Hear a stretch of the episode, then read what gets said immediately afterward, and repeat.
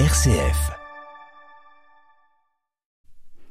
Bonjour à toutes et à tous, je suis ravie de vous retrouver pour cette quatrième saison du Point Conso avec Dominique Gérin de Famille Rurale. Et comme tout va de plus en plus vite, et ben pour rester dans le rythme, on parle de la fibre aujourd'hui. Bonjour Dominique. Eh, bonjour et belle rentrée à vous tous. Alors on a connu la bataille du rail. Et bien le coup, pour le coup, maintenant, c'est la bataille du fil. Voilà, faute de réglementation claire, c'est l'anarchie euh, qui règne dans les points de mutualisation, ces fameuses armoires de raccordement au réseau des opérateurs qu'on voit euh, dans la rue. Voilà. Mmh. Bah, euh, faute également d'emplacements disponibles, bah, qu'est-ce qui se passe? Les techniciens qui succèdent se livrent une guerre sans merci quand ils peuvent se connecter.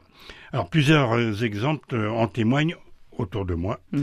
Et alors, soit vous êtes euh, déconnecté, soit le prestataire est dans l'impossibilité de procéder à votre connexion, et même si votre euh, immeuble est neuf et correctement euh, équipé. Mm. Même SFR, propriétaire du réseau, semble être dépassé par les événements. Ok. Alors deux questions me viennent. Les rôles n'ont-ils pas été définis dès le début? Et comment euh, est-ce possible qu'il y ait autant de malfaçons? Bah, en fait, euh, depuis le lancement du plan Fibre euh, au début des années 2000, les rôles ont bien été définis. Euh, D'un côté, les opérateurs d'infrastructures, ils déploient la, la fibre dans les rues, installent les équipements jusqu'aux armoires de mutualisation. Ok. Bon. De l'autre, les opérateurs commerciaux euh, raccordent les particuliers à leur réseau. Euh, un technicien, euh, un sous-traitant, est envoyé pour installer le matériel nécessaire et faire le branchement au point de mutualisation. Il tire un câble qu'on appelle la jarretière, alors je ne sais pas avec qui il est marié, mais entre le module de l'opérateur et la ligne du client, voilà. D'accord. Mais qu'est-ce qui bloque pour en revenir à ma deuxième question? Parce que pourtant ça a l'air assez simple de faire un branchement. Ben non. Bon.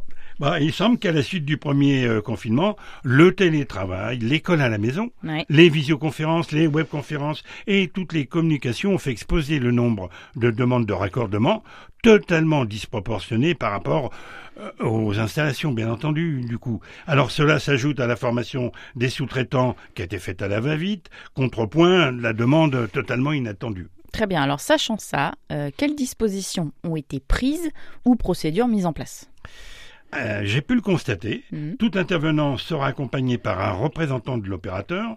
Chaque technicien devra photographier l'installation avant et après son passage. Bon, Des audits seront même effectués et les sous-traitants indélicats sanctionnés, voire exclus même des euh, fournisseurs référencés. Il est même question que si des réparations doivent avoir lieu sans pouvoir identifier leur auteur, Mhm. les frais soient répartis entre les opérateurs commerciaux. Reste à trouver un accord interopérateur pour moraliser le- leurs relations. Selon euh, le président de la Fédération française des télécoms, cela devrait s'améliorer dès la rentrée, euh, c'est-à-dire dans les semaines qui viennent. Mhm. Alors sachez enfin que l'opérateur commercial a une obligation de résultat, quelle que soit l'origine de la panne.